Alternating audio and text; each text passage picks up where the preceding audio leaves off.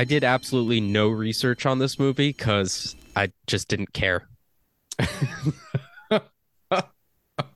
oh, I wanted to watch the, the fucking one scene with the people talking to see if there isn't actually an election.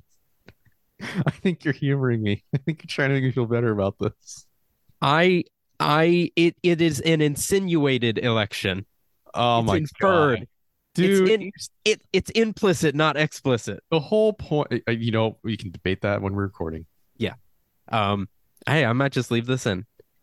Hello, everyone, and welcome back to Video Store Nightmares, the podcast where we discuss the strange, the bizarre, and the mutated films of the VHS era. Tonight, we're talking about the second in our line of election themed films. This has more of an implied election than an explicit one, but I'm sure we'll talk about that. We're talking about Alligator 2 The Mutation. My name is Luke, and I'm joined by Leland. Listeners, you can find 1991's Alligator 2, The Mutation, on YouTube for rent and also for free. You will want the free option. I, I don't think you want to pay money to see this. No, but seriously, if you haven't seen Alligator 1, watch Alligator 1, which is a great movie. I'm a big fan of it. This movie, not so much, but we'll get into all the reasons why. The first time I saw Alligator 1, I was oh, I was moderately impressed. So I was like, okay, this is all right. After watching Alligator 2, the first one is like renaissance art comparatively. I mean, so what I like about Alligator 1 so much is one, I think the script is really intelligent and it walks a really fine line between being tongue in cheek and being serious. And I really appreciate that. Two, I actually think most of the effects are pretty cool. Like there's some definitely some scenes where the proportions are off, but nothing compared to this movie. Um, but for the most part, I think the effects are cool. So cool that they reused some of them in the second one. But the Oh. third and main reason why I like the first one is Robert Forster. I think Robert Forster is an incredible actor who doesn't get as much respect as he deserves, and I like watching him do his thing. In this movie, instead of Robert Forster, we get Joseph Bologna, who I I don't know that I've seen him in in anything else. If I did, I don't think I'd remember. I remember one actor from this film being in something else, and that is the police chief being Benjamin Sisko's dad on Deep Space Nine. Oh, dude, the the Joseph Bologna's wife is played by Dee Wallace. You should know Dee Wallace as the mom in Critters. Oh, Jesus, I'm just gonna run off a list. She was the mom in Cujo, the mom in Critters, the the main character in The Howling, the mom in E.T., the extraterrestrial. Um, she has uh, she's been 259 things. I haven't seen Cujo and those other movies. I haven't seen in probably over 15 years. Oh I'm not going to recognize a random white woman from that. I I think Dee Wallace is great. Um, she's a horror legend and treasure. I don't know why she's in this movie. She's so much better than it. It's is probably a favor. There are scenes where like I'm paying close attention to her, right? Because I know she's a good actress and I've seen her in so many other things. And I'm oh I almost sense shame that she's reading the lines she's reading. Maybe I'm reading too much into her expressions, but I can almost see it there beneath the surface. Like I know this is horribly written, guys. I'm sorry. I don't think we can stress enough how bad some of these lines are. We'll try to play some for you because uh yeah, there there's definitely a lot of cringe in this one. Every time someone tries to be a macho man, it just spectacularly fails. And every man in this movie is trying to be a macho man. Except maybe like one scientist. The- Oh, yeah. maybe the what the coroner. I think that's Yeah. the only guy who acts like a normal person. Yeah, that's fair. So we've been all over the place, but this is a sequel. This is a an unrelated sequel to Alligator, and the basic plot is that there's a giant alligator that has mutated because, of course, someone is dumping toxic waste in the sewer. This someone is like a real estate land developer, uh, a sleazy, corrupt guy who has control over the mayor the mayor needs something, as far as I understand it, to run on in the next election, and the, he has nothing to his name because, as far as we can tell, he's pitiful. Um, so he's going to enter into this big land development deal with this real estate tycoon, and he kind of has to turn a blind eye to all the corrupt shit he's doing. I really took for granted in the first movie how they establish the alligator's presence in the sewer. Like they went through a very cool story arc explaining why there's an alligator in the fucking sewer of Chicago. Yeah, this movie doesn't bother with that. No, it's just it's there and you got to accept it. You know, we also do not find out where this is, where this movie takes place. No, I don't think it's ever mentioned. There's a there's a name of a park that's thrown around, but I think it's the name of the park and not the city. I my only research into this film was trying to look up if there was a named location for this city, and there isn't, as far as I can tell. So I have to read you this this storyline on IMDb because this is so much better than what I just said. It says a giant alligator runs riot in a small town with a lake connected to a sewer drainage system. Typical plot. Nobody believes the sighting until lots of people have been killed there it is. That's this movie, Alligator 2. I think it's safe to say we will not be doing a very thorough scene by scene. There's no reason to. Oh, there's no reason. So oh, we talked about Dee Wallace. What about Joseph Bologna, who plays David Hodges, our main detective? What do you think of him? AKA Los Lobos. yeah. Yeah. Uh, okay.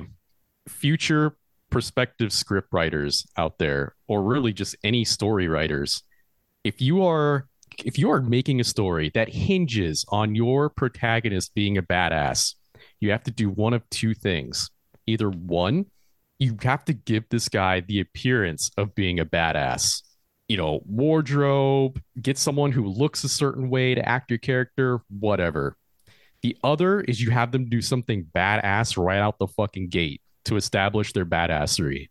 This movie does neither for this guy. Neither. You hear that he has a reputation, but then you see him and he's just a detective that is trying to quit smoking and has a family. He's kind of more of a throwback to like the slubby film noir detectives like Humphrey Bogart types. Uh, and he's trying to be real witty. Um, but I don't think he really pulls that off. I will say though, I think he's he's a likable enough guy. He's a likable enough character. Like I don't mind spending a whole movie with him, but the rest of the movie around him doesn't really do him any favors. I just feel like the movie is trying to build this guy up to have like a reputation for being a badass uh, on the streets. You know, he's going to clean up crime. He's taking care of the impoverished and systematically oppressed Spanish minority in what whatever the fuck town this is, USA. And the the reputation just does not seem deserved. Yeah, his behavior doesn't really match the type, the archetype that we're he's described as. Maybe the actor and the the writer director had different visions for this character. Maybe. So i don't know if the problem was the actor but i would say um, the script if you're going to throw something under the bus needs to probably be run over a few times.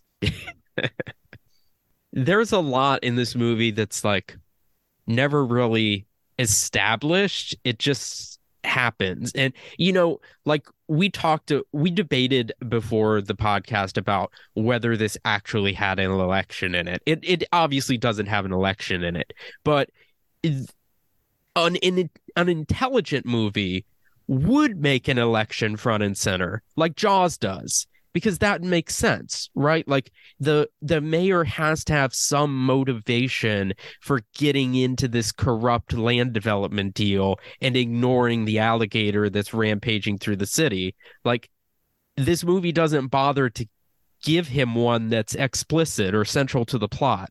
So we just have to kind of accept that he in this what is his name? The the the bad guy of the movie, the big bad, Oh. Vincent oh. Brown. Oh no, yeah. You know, we cared about this movie so much we forgot to go through names. I for most of these characters, I like the movie doesn't even establish names well. So in my notes, I have almost no names because I the characters' names are almost ever said, except for Hodges, our main character. His name is said many, many times. And Lobo. Right. That means wolf. It's which is clearly established when this guy wakes up in the morning, and of course it's his birthday, and uh, he goes downstairs to be greeted to a cake that has um, a furry on it. it's actually a really impressive cake. It, it was probably the most expensive thing of prop of the entire film. Well, yeah, because the best alligator props are recycled from the first movie. You know what? Let's play the trailer, and and then we'll get into the rest of this this movie. It happened once before. It killed 17 people and terrorized an entire city. The experts said it could never happen again. But experts can be wrong.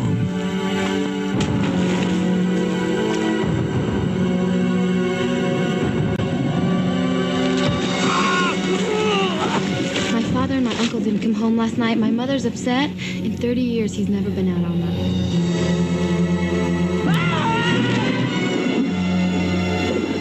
Well, there was a boot that washed up on South Shore this afternoon. Maybe somebody chucked it. Yeah, well, if they did, they did it the hard way. The foot was still in it. Doc's right.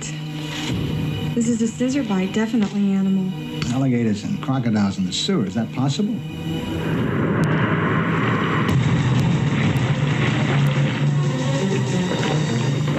Safe to stay, lady. Times have changed. You tell Mr. Brown that we are not helpless fishermen. We will fight. One renegade cop stands between the corrupt politicians and a devastating massacre. Chief!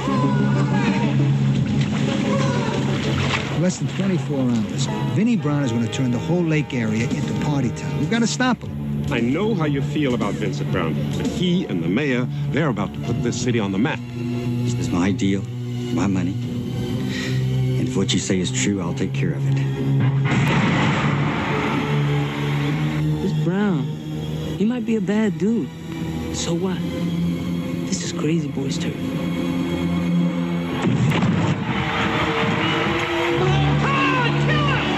You've got until noon tomorrow. Brown's hunters haven't found that thing by then. I'm barricading the park. That bad old gator's scaring the crud out of everyone, is he? I'm gonna have to have me a talk with that old boy. If that alligator survived a body chemistry saturated with hormone-bonded adrenaline, it's no telling what it could be right now. It's it's a mutant. It's it's a machine. It's a thing.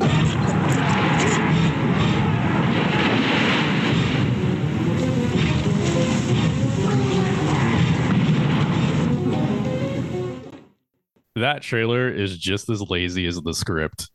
the, the entire trailer is like a minute 40 of the last 30 minutes of the film. the the first hour of it isn't very um visually arresting. You, you know, we get one one gator murder in the dark in like the first 5 minutes. And then the most action we get until I don't know, the 35 minute mark is a wrestling match. those, those scenes with the wrestling match are so strange. Why do you think they included that? I don't know. Why would a country club host a professional wrestling event?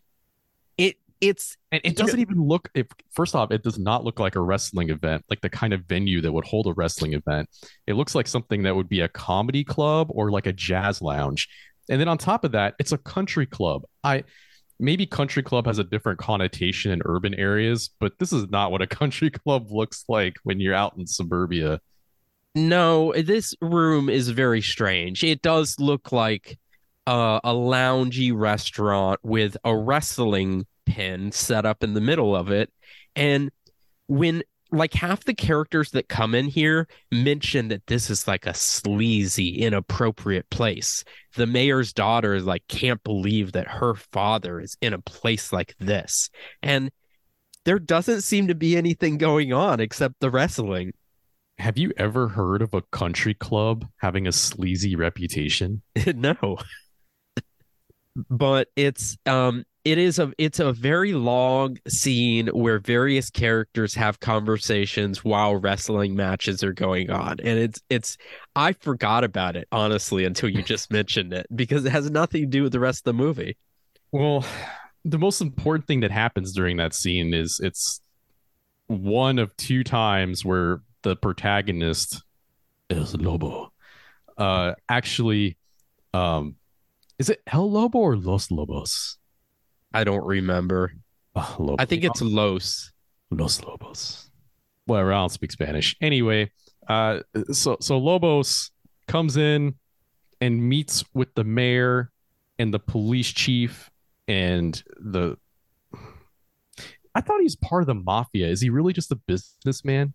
I think he's a real estate developer with like shady ties to the mafia.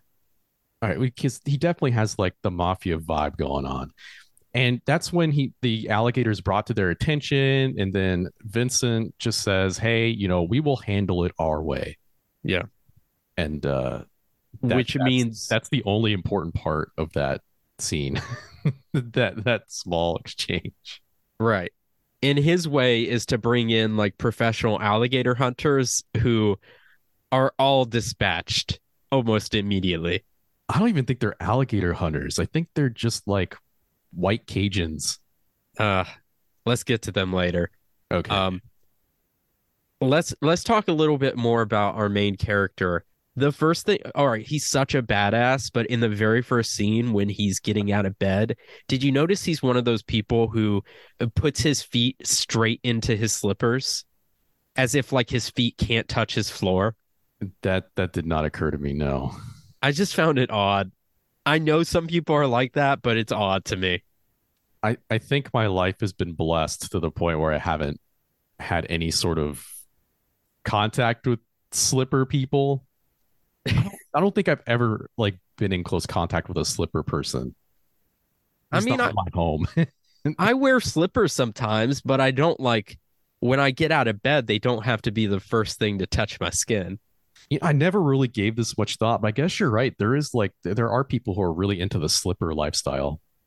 I mean, I had I used to have neighbors who had like white everything. Everything in their house was white. Their carpet was very plush white, but everything had plastic on it and you weren't allowed to touch anything. And it's like kind of defeats the purpose of having anything. But anyway, we find out during this scene, during his videotape birthday party, that basically his wife is upset. She's like, I have to look at a picture to remind myself what you look like. Because and this is Dee Wallace, because he works night shifts and sleeps all day, and she and their their son, is it a son or a daughter? It's a son. you can see how much it matters to the movie. oh, he's only in like what 40 seconds of collective footage. Yeah. So anyway, they're they're awake during the day, and so they're upset that they never see him. But this is remarkably not really a conflict in the movie.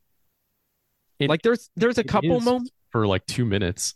yeah, there's a couple scenes where it like plays around with oh Dee Wallace is going to be so upset with him, but her anger only lasts half a scene. This birthday setup is so convoluted. How do you set up an egg timer to trigger? I don't know, uh, a fucking cassette player. I have no idea. It's so it's done so strange because it's timed so that this this Rube Goldberg contraption activates as he's getting up for work in the morning, and it it plays for some reason a glass breaking sound like, why would you want your husband who carries a sidearm at all times to to be alerted that someone could be breaking into their house. This is how family members get shot. Yeah, he do- he does too. He grabs his gun and sneaks downstairs, slowly looking for whoever's intruding into his house. Instead, he just finds the furry cake and uh, TV VCR combo. It also it's convoluted. It's also unnecessary, right? Like, there's no way they really never see one another. Like, let's say she leaves for work at 5 a.m. She she would probably say like, "Oh, you know, bye, honey. I left you a cake." Like they could have easily given us a scene of the two of them interacting. This was not necessary. I know. I mean, this is actually a real struggle that working families go through, and and it's not particularly limited to law enforcement. Like you have um, like airplane engineers who have to work on planes all night while they're downed. Um, they they don't get to see their families much if their families have a regular ass normie schedule of like eight to five in the workplace. No, I I but know. it's just there's it's just like the movie introduces it and then like you said just totally disregards it after like two minutes because then we're the wife and and Lobos both see each other in multiple scenes while they're trying to address the alligator issue. yeah, they kind of work together. Like, I, I, you know, I'm not, I'm not saying that this doesn't happen in real life. What I'm saying is that it was unnecessary for the movie to go this route. It adds extra unnecessary drama. And I hate that shit. I hate it when a movie has unnecessary drama. It's character development. But it's not because it doesn't tell us anything about their characters. All it tells us is that there's conflict between their characters. All right. Well, And- what if their what if their marriage was struggling and they were on like the cusp of divorce? Would that make it more grounded, more real? that would be a better reason to include the videotape thing. Okay. All right. I don't want the movie to be that. I, I would like the movie less if it went in that direction. I'm just saying it's more consistent with I really can't see my husband ever, so I have to record him a message, even though he calls me to do work things for him. I don't know. I know we're supposed to be talking about Lobos, but let's talk about the wife briefly. She's a scientist. You can tell because she works in a laboratory with a lot of beakers and flasks full of colorful liquid. Yep. That's drained down spiral glass pipes. Yep, that's her. Oh, it, it looks like she's making Kool Aid. Yeah, she uh I don't even really know what she does. She works at a university with Kool Aid. Yeah, but does she, d- They go through great lengths to to show this lab off, and, and like, so we see her messing with like you know glass instruments full of sugar juice or whatever. And then when she goes to answer the phone, which ends up being her husband in the scene, if you look in the background, there's like beakers just full of random green and purple fluid. You know, like a real laboratory. Yeah, I, I does the movie never tells us like what her research is about or what it is she's studying, right? No, but you don't want to hear about their marital struggles, but you want to know what she does for a living. You I at least- you, you want to know what her dissertations are about, or I at least want to know what her career is. it's science lady. Beyond scientist. Let's talk about the scene where they where he comes home late. Um and she had she had stressed to him multiple times to be on time because otherwise there's no way she could give him his birthday present. Wink at the camera, right? Yeah. And um she gives him this burnt steak. It's like burnt to a crisp because she's pissed. And he's like, Oh no, I like it this way. And throws her the photographs of the people who were eaten by the alligator. Th- see, okay, maybe this is why I'm frustrated by this because this whole scene where he shows her the photos and then right before he leaves to, you know, go back to work, he says, "Oh, you look sexy." Like this hurts my soul. Like be with your sexy wife. You don't have to go back right now. It's very frustrating. eating a murder. This is serious business. Yeah, it could wait like 30 minutes. Th- this is one of those films where, well, I think almost everything law enforcement is like this in, in media, where they get like tests that would take months to get back, and just show up in like two hours. Oh yeah, this is definitely animal saliva. Right. there are no there are no roadblocks to getting anything accomplished. You you know, normally in a movie like this, you know, you would have like a crazy animal attack in an area that would otherwise never have this sort of interaction between people and animals. And then law enforcement has to actually deduce that it's an animal attack. They're like, this victim was killed with something big, something serrated. And then they have to like troubleshoot to figure out that instead of some weird guy with a fucking saw in the sewer, that it's actually a giant gator. That never happens in this film. It's immediately straight to gator. Well, they even reference that there was a giant gator in Chicago. I guess they're referencing the first movie. But yeah. so Dee Wallace, I think, says this. She's like, there's some precedent for this, you know?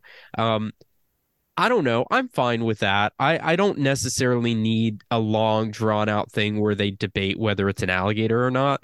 Um, I'm fine with the straight to alligator. All right, so let's discuss what we need from an alligator film, right? Okay. And, and we can discuss if those needs were met. We need A, an alligator, Yes. B, people getting devoured and destroyed by the alligator. Yes. So pause. Let let's talk about how they're devoured and destroyed in this movie. Well, wait, I, there's a list. We, we, Oh, need, we gotta okay. establish the needs. And then- Gotcha. And then, Okay. finally, we need to see a climactic death of said alligator. okay. All right. Like I think that's what we're all looking for here. And I feel like they they kind of dropped the ball on B. Ye- Yeah, that's what I was about to say is, you know, alligators in real life, don't they attack really fast and they like stun their victims and shake them back and forth? Like they're very slow until they're not. Uh, In- all right. So alligators can run very, very fast for very brief periods of time. Right. Um, so they're normally very slow, but they don't go chasing after anything really. I mean, if you're in the water and you're, you know, splashing around, like say the fucking characters at the end of this film, then yeah, the alligator is going to be attracted to that. It- I'm I'm on what- land, you have to like you literally have to molest an alligator before it does anything to you. Like they're just chilling. Yeah, this alligator, which I can buy, it's mutated. Okay. It is mutated, right? It's- It's, in the title. it's like extra aggressive. It wants to kill people and it will kill one person and then like leave that body and go kill the other. I don't know if alligators in real life do that, but um but what I'm complaining about is when he's killing people, he's not like whipping his face back and forth and smashing his jaws. He's slowly squeezing down just a little bit until like the leg severs away and then he swims away. He's a very passive alligator. Yeah, he's pretty chill. I, I'm pretty sure alligators have one of the strongest bite forces of anything on this planet, um, especially for its size. And you, you're right. We never see a snap, and we No. we- we- it waits till the end of the movie to show us a death roll. That is what alligators are known for. They bite really hard, really fast, and then they just start rolling until you're dead. So They roll until they get bored. let's talk about how they vis- how we visualize the alligator in this movie. So it's a combination of real alligators that look quite small, the alligator from the first film, and a, prosthetic alligator face that looks like two hands chomping together. Um, and then there are scenes where the alligator sincerely looks giant. I think because it's filmed in actual perspective for once. But this movie, the alligator bounces all over the place in terms of its size. I think they have two different gators that they used for the live action footage. The gator that they used in the first movie, and then I think they actually got a bigger one that they shot for this one, which is so strange to me. Well, it's supposed to be giant, and they describe it as being like bigger than a person. I think they say it's 27 feet long. Oh gosh, I missed that. That's that's kind of big. But despite this movie being called The Mutation, this gator is relatively tame compared to the first gator in Alligator 1. Yeah. The the gator in Alligator 1 busts through a fucking city street. Yeah, this It movie destroys automobiles, right? this movie can't do anything like that. Yeah, this gator is really tame. Um, but apparently it's bulletproof and kind of explosion proof. Yeah. Well, whenever they they blow off dynamite, which they do in several scenes, it never seems to be near the gator. It always seems to be at least, I don't know, 10 feet away.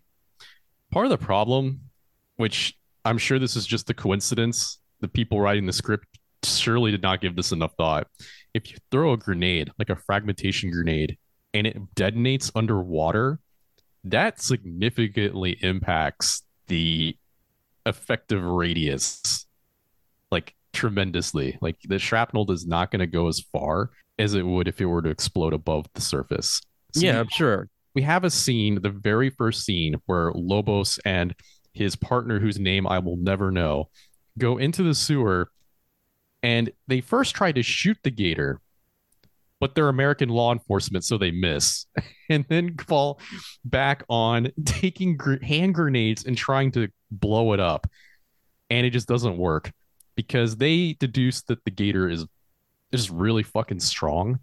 But again, these are these grenades are just landing in like ankle high and, and detonating underneath. Actually, ankle high is probably too low. Um, probably like knee height. What do you say? Yeah, about that. Th- These are not real sewers, of course. These are the fake, you know, Hollywood sewers that we see where nothing is coated in shit and random fat, and you have bars over random pathways for no reason. It's one of those sewers. Yeah, I don't know if it was filmed in a real sewer or not, but I will say the first movie feels very authentic. It feels real. Um, it kind of gives us that grimy urban 80s setting. This movie doesn't feel that way. I couldn't figure out what the theme of this movie is. Like, was it shot in California? That's the only thing I could think of because of the I'm- high Hispanic population. Yeah, I don't know. I don't I'm not sure it ever tells us. Clearly this movie has a lower budget than the first one. Which would suggest that you kind of pare back your ambitions a little bit. But instead, a normal alligator's not good enough. They need a mutant giant alligator in this one. So they're just setting themselves up to fail. Right? Like why wouldn't you come up with a story that better fit your budget without all these explosions and dynamite and bulletproof uh, alligator? I, I'm I'm just saying there are other things that you could have come up with. To be absolutely clear, the mutation title means essentially nothing because they're both mutant alligators at the end of the day. This Uh-huh. just not as extreme. Extreme with an X. Extreme. but they I feel like they did scale back, but they scaled back in terms of script quality. Oh yeah, it's this movie is far inferior in every way to the first one. I just want to know who who thought it was a great idea to just be like, all right, there's a gator there. And that's it. like, you know, people know the name of the movie when they walk in here, just they just know there's a gator. the first two people the gator kills that we see kill are part of this Latino gang that Hodges has a connection with for some reason. Uh, did you get a sense of why it was he was connected with these guys? So first off, were they gang members or just part of the Latino community?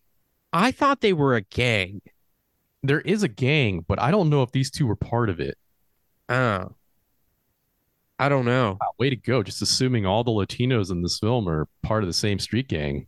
Well, I don't think like the little girl is part of the street gang, but he Oh, she has tattoos. He might, you know, that's pretty street gangy for eats this- 1990.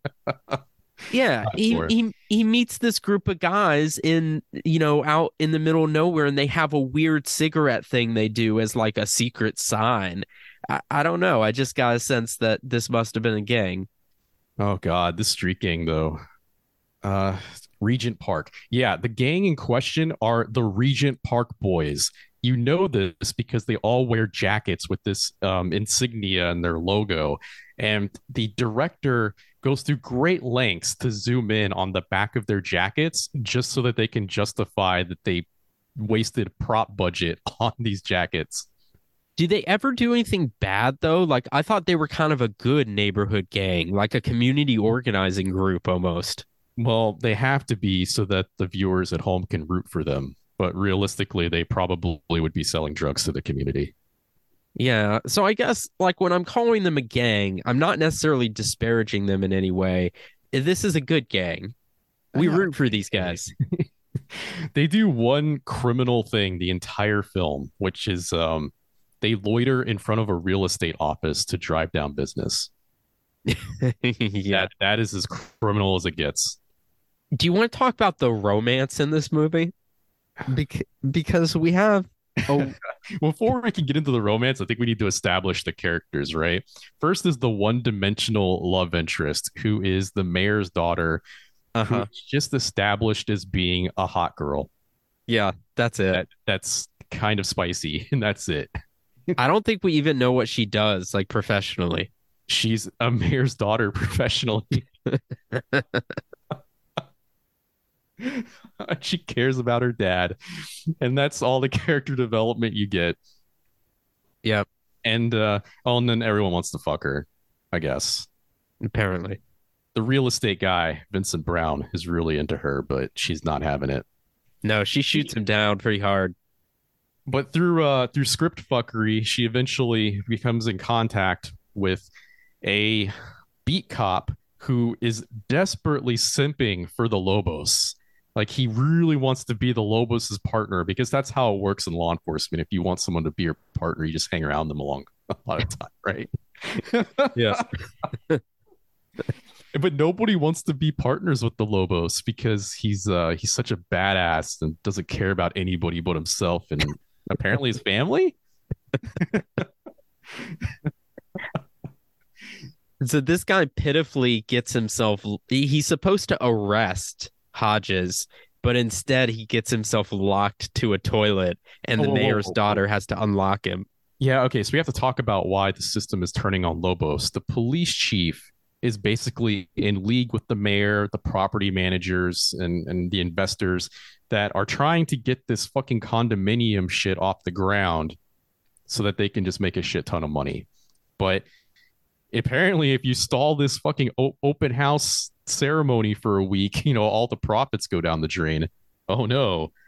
Yeah. So, uh, t- to try to keep th- that from happening, the police chief is like, "Yo, just go out there, arrest Lobos on what charges? Who knows? Maybe they're just gonna put him in the drunk tank for the weekend until the the event is over." This movie They- doesn't go that far. they try to- put him they put him under quote house arrest which basically means he's handcuffed to the the beat cop but that's it whoever wrote this script has never had any contact with law enforcement in like any way ever.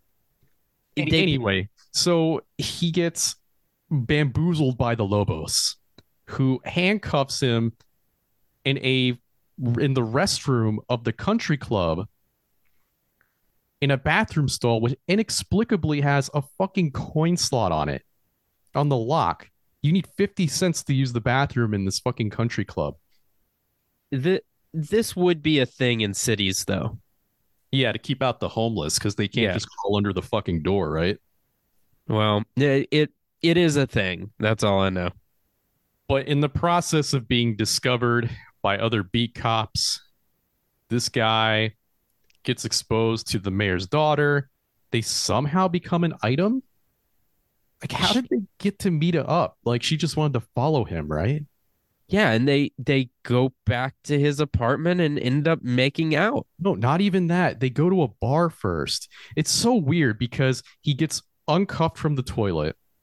And then while they're leaving the building, the partner turns to the daughter, the mayor's daughter, and and she gives this like brief speech about how she's like a wholesome girl that doesn't just put out and says she's like strong-willed and all that shit because that's the, about the only way th- the script writer could get that across to the audience. And then instead of immediately looking for Los Lobos, they go to a bar where the partner then gets smashed and starts talking about all of his insecurities to the mayor's daughter. like, yo, this this shit is way too heavy for like a first date. What are you doing, man?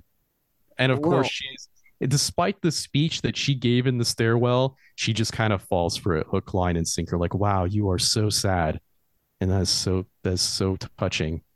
Yeah, he's Let's make totally in front of your apartment.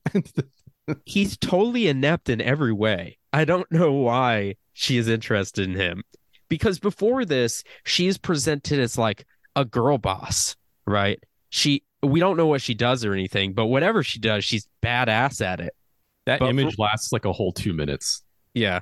After that, she becomes regular stock girlfriend for protagonist character. Oh, one person that, that that that scene was so sad where he's like sitting there talking about his childhood trauma and like what drove him to go into law enforcement to like Uh-huh. weak or whatever the fuck his story was. Yeah. I don't even remember.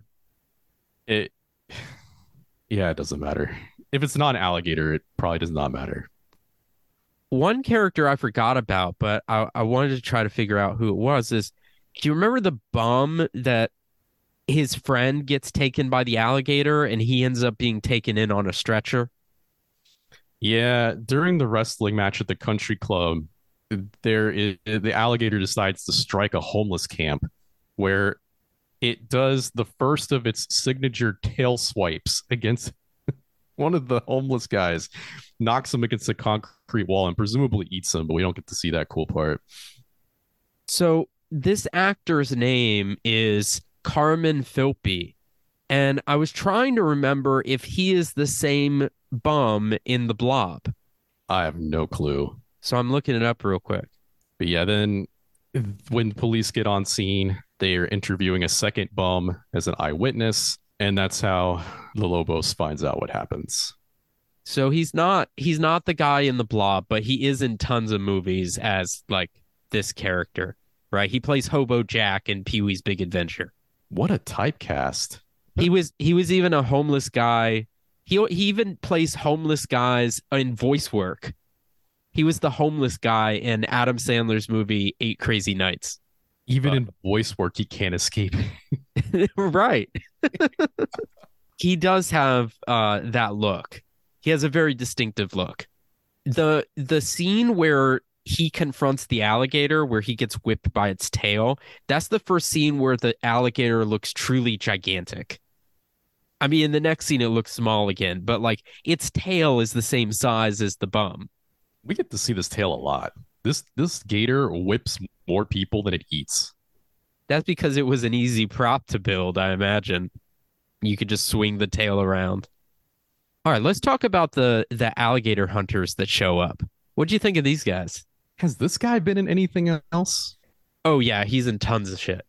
Yeah, I feel like I recognize him, but I don't know who he is.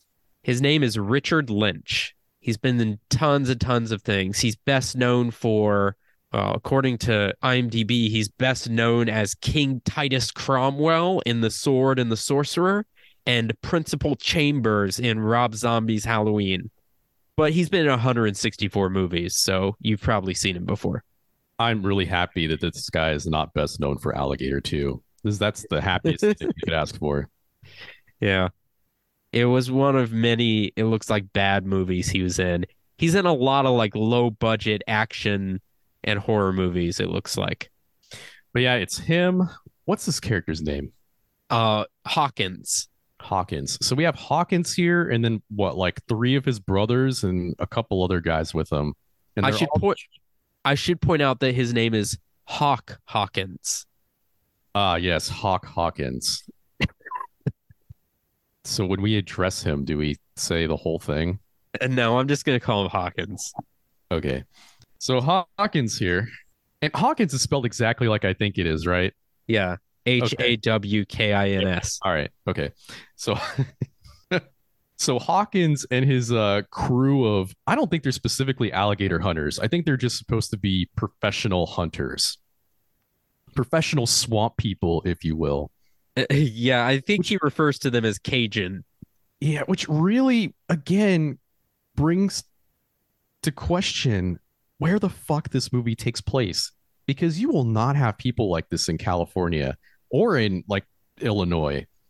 Where do these Well- people come from? Because they're on like they basically on beck and call. Like I doubt they hopped on a fucking midnight flight from Louisiana to get to wherever the fuck this movie takes place, right? that was the impression I got because the the real estate developer the day before says like oh I'll get my people here and they'll take care of it and then it takes like 24 hours for them to show up When he says I'll get my people to take care of it, I really expected just like a bunch of Goombas like running around in the sewers with like Tommy guns shooting at an alligator. that's did what I expected too Yeah, I didn't expect him to call in like, you know, like a, a d- discounts crocodile Dundee squad. yeah these guys are inept they they die right away they're Oh, only Can we talk about this opening scene though? Like again, there's a lot of macho men, you know, sigma male button heads every every other scene. And in this case, we have the alligator hunter, the main one, Hawk Hawkins, going up against unnamed henchman who wears green undershirt turtleneck. Uh, does he ever get a name? I don't think so Yeah, green turtleneck. So green turtleneck guy uh starts being like, you know, why don't we just, just take care of these gators ourselves or what the fuck ever. And then for no reason, this fucking Hawk Hawkins guy takes out a knife and fucking throws it, throws it at the fucking henchman. And of course he dodges it and the knife gets stuck in a tree. And then he leaves his knife in the tree when he leaves. Yep. What the fuck? That's that's probably a good throwing knife. yeah probably an expensive knife Yo, that man makes so much money. He can just leave knives in trees. but I I do like the police commissioner guy he's like I'm tempted to arrest all of y'all I like him I like that actor I've seen him in lots of other things. Yeah, he's um he's played by Brock Peters, who yeah, I mean he was Tom Robinson in To Kill a Mockingbird. Like this is a established actor here. He has 132 credits. Well, here he's just collecting a paycheck. Yeah, he he's he's probably my favorite character in the movie though. Him and Dee Wallace, I think, outshine most of the rest of the movie. But like the viewers at home know what's going to happen before it happens. They go into the sewer, they find the alligator's nest, which is apparently a bunch of reeds growing in the dark. I don't know how Yeah. that works. And they discover the toxic waste and slowly start getting picked off. You know, uh, t- okay, so so tell me this, right? You you work for a giant pharmaceutical company, giant conglomeration of assholes peddling chemicals to the world, and you need to dump a toxic byproduct for your company illegally to save money for your shareholders. Do you dump that in a branded barrel? No, of course No. not. Yeah, this barrel is fucking branded, you know, bullshit pharmaceuticals on the front. Sorry, I don't remember the name. Like, Who does that? It's it's so cartoonishly evil. it's total ineptitude. And yeah, the the the bad guy, what's his name? Brown. Vincent Brown is like a cartoon character. That's how the actor plays him. How does a real estate developer get into dumping fucking pharmaceutical toxic waste? I have no idea. it's it's unclear. Basically anything bad the movie needs to pin on somebody, they're going to pin on this guy. That's him. He's responsible for all crime in this pretend city. That's what it seems like. But let's talk about this scene where they're hunting the gator in its nest, right? It, it's it's weird because when they shoot their guns, nothing happens. And I, I don't mean that like it doesn't affect the gator. I mean literally nothing happens. There's no shot, no splash, no explosion, no ricochet. It's I don't know. It's very weird. It's like they're shooting lasers. Did it strike you that way? Mm, no, but perhaps I was not giving this scene the due attention it deserved, right? Ah, I was just here to see fucking guys get eaten by alligators, man. Because I was like, finally, we're gonna see some good eats. Yeah. We kind of do. Yeah, there's some there's some decent like gore scenes and uh close-ups. When when the alligator is really close up and is like mashing on people, it's fine. I think it's too slow, but otherwise it's fine. We should mention that uh, Alligator 2 here is PG 13, whereas the original was rated R. Oh, I didn't realize it was PG 13. Yeah. Why would you make this movie PG 13? I'm assuming, did this even come out in theaters? I assumed it went straight to video. Probably. Yeah. So they just got the PG 13 rating so they could sell more copies. It's just weird because presumably you would have seen the first movie before you rented this one much like sewer gators being mutated by pharmaceutical toxic waste, there is a precedence for this. Um, just look at Conan the Barbarian, which was very rated R, um, actually rated X before it was cut down um, for violence. And then the sequel, which came out as PG 13. And then you have the Mad Max movies, which were, you know, one and two were rated R, and then Thunderdome came out PG 13. So um, it's like I, a studio decision. I think within this genre, I I think some of the Jaws movies are R and some are PG thirteen, but I don't know the order. So this movie, like the climax of this movie, centers on this. I don't know. It's a carnival or a party that Brown is trying to throw to like sell more timeshares or something. What what is actually the purpose of this event? Do you know? So the building that they made is a condo complex. Now, I'm pretty sure this whole deal is just try to get a bunch of people in to buy condos so they can cash out and make a lot, lot of money.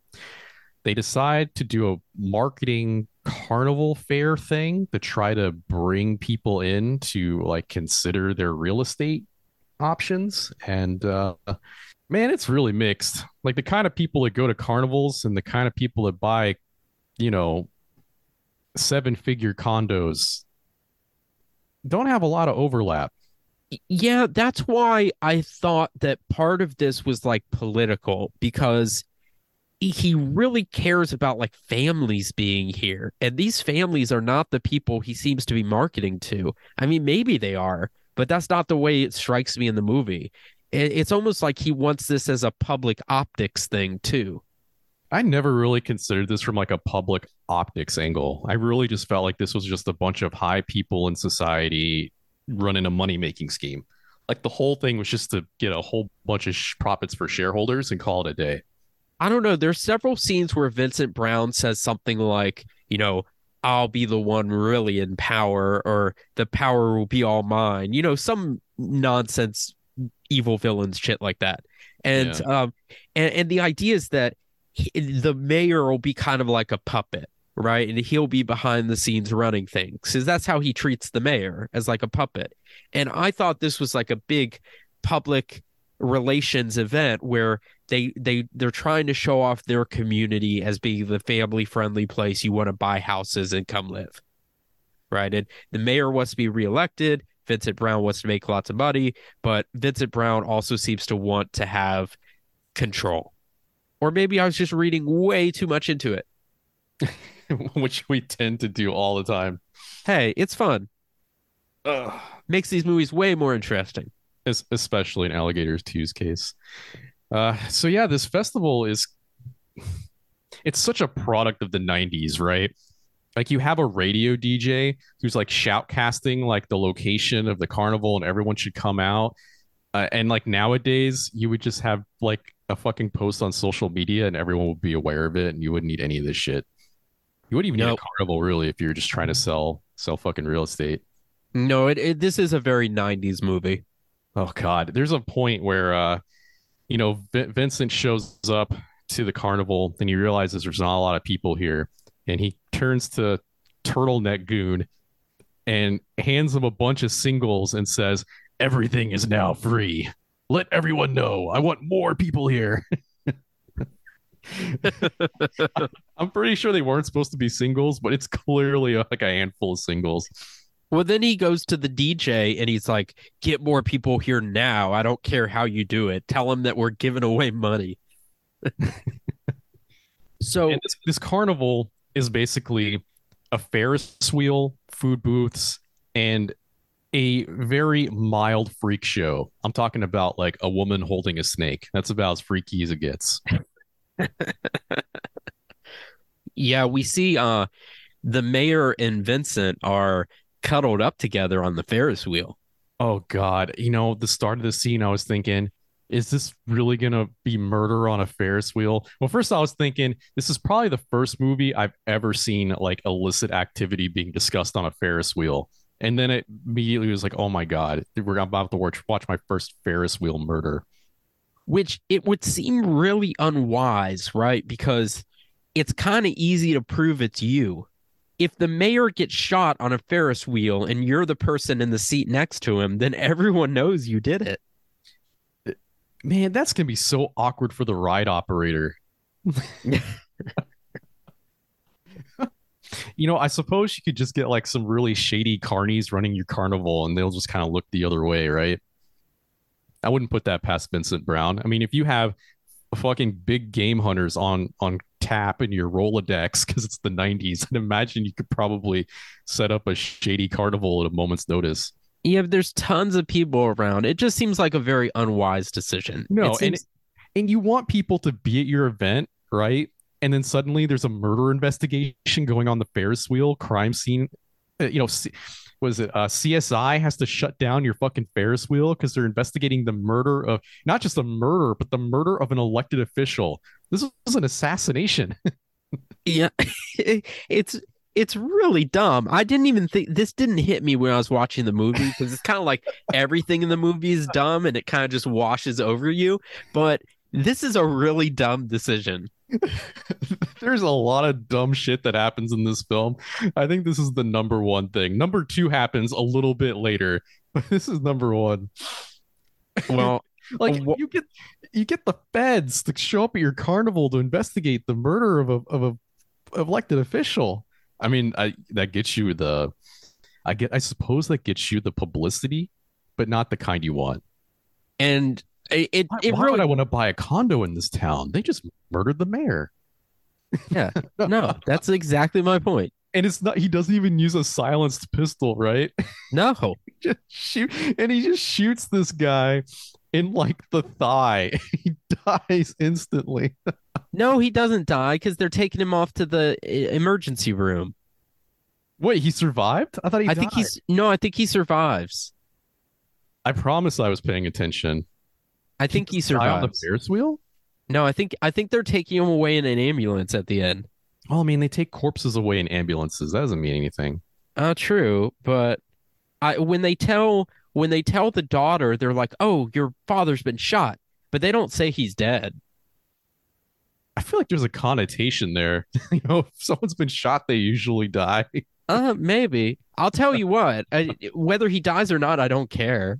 No, it does not matter. You know, we completely glossed over another assassination, which was actually a death. Like this one, well, God, maybe this one's up in the air too, because it's technically off camera. After the Ca- after the Cajuns are mostly murdered by the Gator, the police chief just says, you know, I'm shutting the shit down. You know, I'm I'm not I'm not I'm not gonna risk the lives of the ordinary citizenry for your, you know, shitty real estate scam.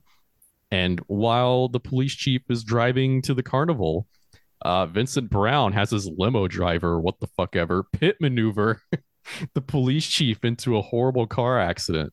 Yeah, I think he dies. We don't see it. I mean, you know, I also thought the mayor died, so maybe this man didn't die either. Maybe not. Maybe not. But I don't know why you would risk this. I don't know why you would risk running the police commissioner's car off the side of the road. In broad daylight. Right. Oh man, time of day in this movie is scuffed as hell. Like Oh. you'll have you'll have people go into a sewer at like nine o'clock at night and they come out at like twelve in the afternoon after like an hour. I know. I thought it was just me. I thought like, oh, well, maybe it's just because every, you know, I think it's night because it's in a sewer, but maybe not. Maybe the movie was just wonky. No, the time was definitely really wonky. There's only supposed to be like a a day and a half that this takes place over, and we see the sun fucking rise and fall like three times. Well, at some point, the gator just comes on land and starts rampaging through the party. Well, Uh, it's because their nest, the nest was interrupted. And as we all know about alligators, when their nest is invaded, they have to seek out new territory because they're upset. Right. But we have it, these scenes are so silly. These scenes of the gator head being pushed after groups of people who are running and screaming.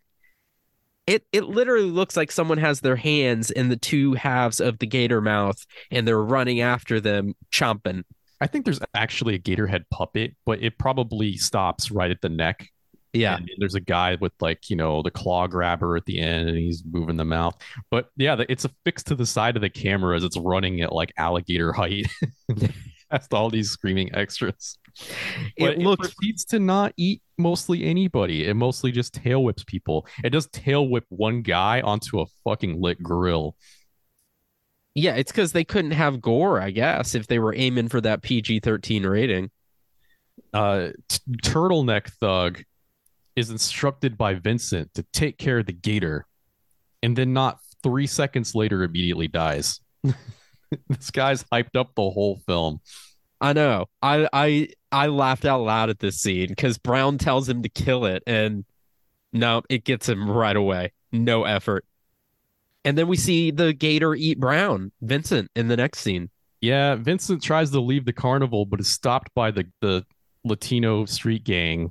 The God, I already forgot the name of the place. The something park, the something park boys, whatever. The park boys stop him at at the fucking ex- exit, and uh Vincent loses his cool and pulls a gun, and is immediately disarmed by Lobos and tossed over the side of the bridge, where the gator then stops its rampage to then slink into the pond and specifically eat the landlord, which in its defense is very base. They know this, eh, or the the alligator knows this guy's no good. he knows he's got to go. See, the gator does a public service and they still fucking get rid of it. Yeah, At this point, they could just live with it in harmony, feed it The whole- or something.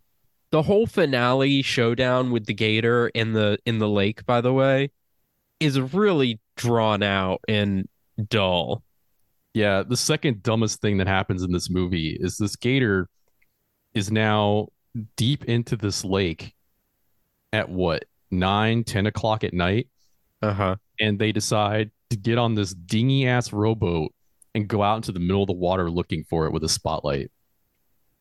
like Wow, how did this not work? y- you don't want to fight the thing on water. You want to fight it on land if possible right? Yes. because like in the water you're defenseless. I definitely wouldn't want to be in the dark in the water trying to fight this thing No one would. No one in their right mind would go out into water looking for a gator in a boat like that. No fucking way. So, you know, unsurprisingly, the gator wrecks the boat jaw style and um, ends up eating Hawk Hawkins, who probably tastes like chicken. we get to see the first death roll of the whole movie. Uh, Um, Hawk Hawkins, to his credit, is actually stabbing the motherfucker in the face the whole time. But you know, this guy's bulletproof, so naturally he's going to be knife proof too. yeah we didn't mention it but Dee Wallace gave him some sort of spear with poison on the tip or something Dude, I don't even know what that was supposed to be. I don't either. It's not explained ever. She just gives it to him, and he's like, "Ah, okay." We have, I- we have completely glossed over all of the harebrained schemes that this cast has tried to subdue this gator. Like right now, it is literally ingested an entire stack of TNT. It has dynamite sitting in its stomach right now. no, nothing ever happens with that, right? Because they Nothing. keep talking about like when when Dee Wallace gives him the spear, he's like, "Will this hasten the explosion in its stomach?" And she's like, "I don't know, maybe." Nope, No, never happens. No. It was about the I was I was kind of expecting him to be like, what kind of a scientist are you? You don't know if this is gonna detonate the dynamite in his stomach. I thought for sure there was going to be a scene where they shot it somehow, like like Jaws style. They shot something in its mouth and it triggered the explosion and it burst into pieces. But no, we never get that. I mean, that's how the first alligator died. It was also exploded after it ate something it shouldn't have. So maybe, Maybe it's a callback to that. Maybe they had an alternative ending planned, but they ran out of money. So they did the cheaper option and brought out rocket launchers. Yeah. Yeah. So uh, after Hawk is well, all the middle of Hawk getting devoured, um, a helicopter comes in and saves the other two. I I don't know why this helicopter's here, but or, and why it has two rocket launchers inside it. But then Lobos and his partner decide to go back into the sewer to chase the gator. It's back at its nest because the script demands this movie needs to end soon. uh, naturally, the partner who fails at everything pops a shot off and misses, and then, uh, you know, Los Lobos, fucking absolute Chad, hits the gator dead on with a rocket and explodes it. Falls into chunks. It's meaty chunks. We You see it's like a piece of like gator jaw like land. yeah, we see its its head or part of its head sort of spiral through the sky. It's kind of cool. It looks okay. It doesn't look bad. Just you know, kind of wish everything before that was just as cool. Yeah. So I think you know we've shit on this movie plenty, but let's give final thoughts. no, and- no, we got the very last scene. You know, Okay. All right. Los Lobos emerges from the sewer with his partner, and everyone acts like they don't smell like sewer because it's a fake sewer. like his wife hugs him. He's like, "I'm so glad you're alive." Yeah. Dee Wallace is waiting for him, and the mayor's daughter is waiting for the partner. They're like so proud. Like, yo, I'm just telling you right now, if if someone really came out of a sewer, you would not want to touch them. Like, first No. off, those guys are both gonna need like 12 shots in their ass just to avoid getting like infectious diseases, and they're gonna smell terrible. I would assume so. So uh uh, the the my favorite part of the end, which is stupid, is when he comes out like the entire Latino community just happens to be present at the, the mouth of the sewer. and they all just start chanting like Los Lobos. And then and then this one dude is like, "Hey, Vincent Brown is dead. Help me rip this sign down." And they all rip down his sign. Oh, that was that was the coolest thing the street gang did the entire time. Yeah. The only cool thing they did. yeah, fuck landlords, am I right? Zoomers? Yeah. All right, let's give final thoughts and a rating out of 4. if you have a a hankering for some killer animal films, you can do a lot better than Alligator 2. In fact, you could just watch Alligator 1, which is a uh, much superior movie on every single front.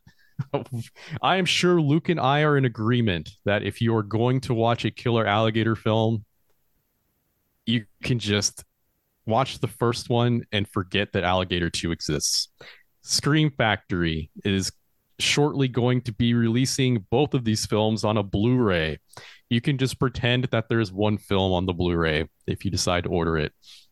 And uh, they tried. I think they tried. There are some cool gator scenes in here. It's it's sad that they had to reuse some footage from the first film.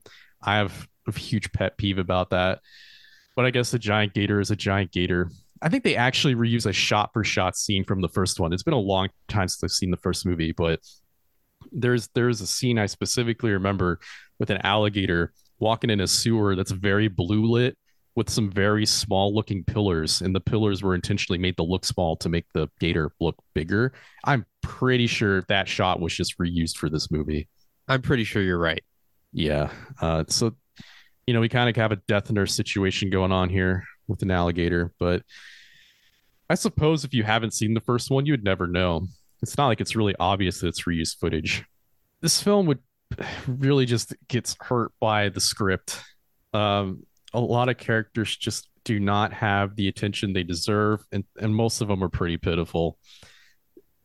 Maybe the mayor's daughter and the partner could have been salvaged in the hands of a better writer, but it's also kind of hard to not to, to really care about anything in a giant animal murder film that's not the giant animal, right? I mean, that's that's kind of what we're here for. You're missing gator kills, man. This thing tail whips way too many people. I need to see more innocent blood spilled. I need to see more more savagery in nature. And we just we're denied that, Luke. We're denied that in Alligator 2, The Mutation. They probably could have picked a better subtitle here. Because, uh, like we've mentioned, this gator is nowhere near as uh, fucking monstrous as the first one that literally tears through the streets. Although I suppose there is a part where uh, the gator in this film breaks through, kind of breaks through the wall of a sewer. It kind of looks like there's a crack there and it kind of nudges a piece that was already loose. Yeah, they're they're being generous here. Yeah. um out, outside of being a, a B movie to riff, I don't think there's really much here. And if you want to do that, there's probably much better options. This movie isn't a total loss. It's not the most boring thing ever. At least stuff is mostly happening after you get past the first half hour. But man, just logic and reason go out the window in, in t- way too many cases. I, I gotta say, this is probably a one star. Yeah, I think this movie's fine. Like, I really like Alligator, and once in a while, when I watch Alligator, I watch Alligator 2.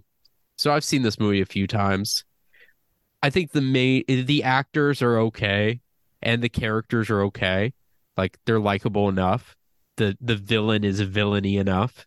This feels like a made for TV, like made for Sci-Fi Channel type of movie, and so if you want to watch this on a lazy Saturday afternoon, like I I don't think you could spend your time in worse ways than watching this movie.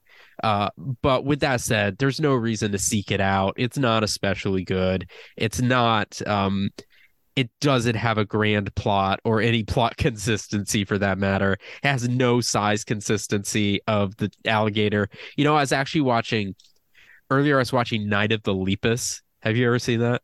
I've seen most of it. I um I saw it when I was a kid, and it really made an impression on me for whatever reason. Uh, and I hadn't seen it until the this afternoon. I was watching it, but the rabbits actually look better in that movie. They look they look more convincingly giant than the alligator looks giant in this movie, and that's really saying something. Um, I agree. Uh, I'm gonna give it one and a half. I think it's tolerable. I think, like I said, lazy Saturday afternoon movie. Um, but otherwise, no need to waste your time. Watch Alligator One or any of the other killer animal movies that are are really cool. You know, I forgot to mention this. I think this is the first movie I've ever seen where a guy that uses Holmes in his vocabulary talks about fish. okay. You know, he's like, you know, hey Holmes, my, my yeah. partners were out fishing and they didn't come back. You know, they mentioned they didn't they mention the one scene that like the pharmaceuticals were already killing the fish, but then they're like in the fucking pond looking for fish anyway. They they say that the pharmaceuticals made them big and then killed them. Wow, what dicks. So maybe the alligator would have died on its own. maybe.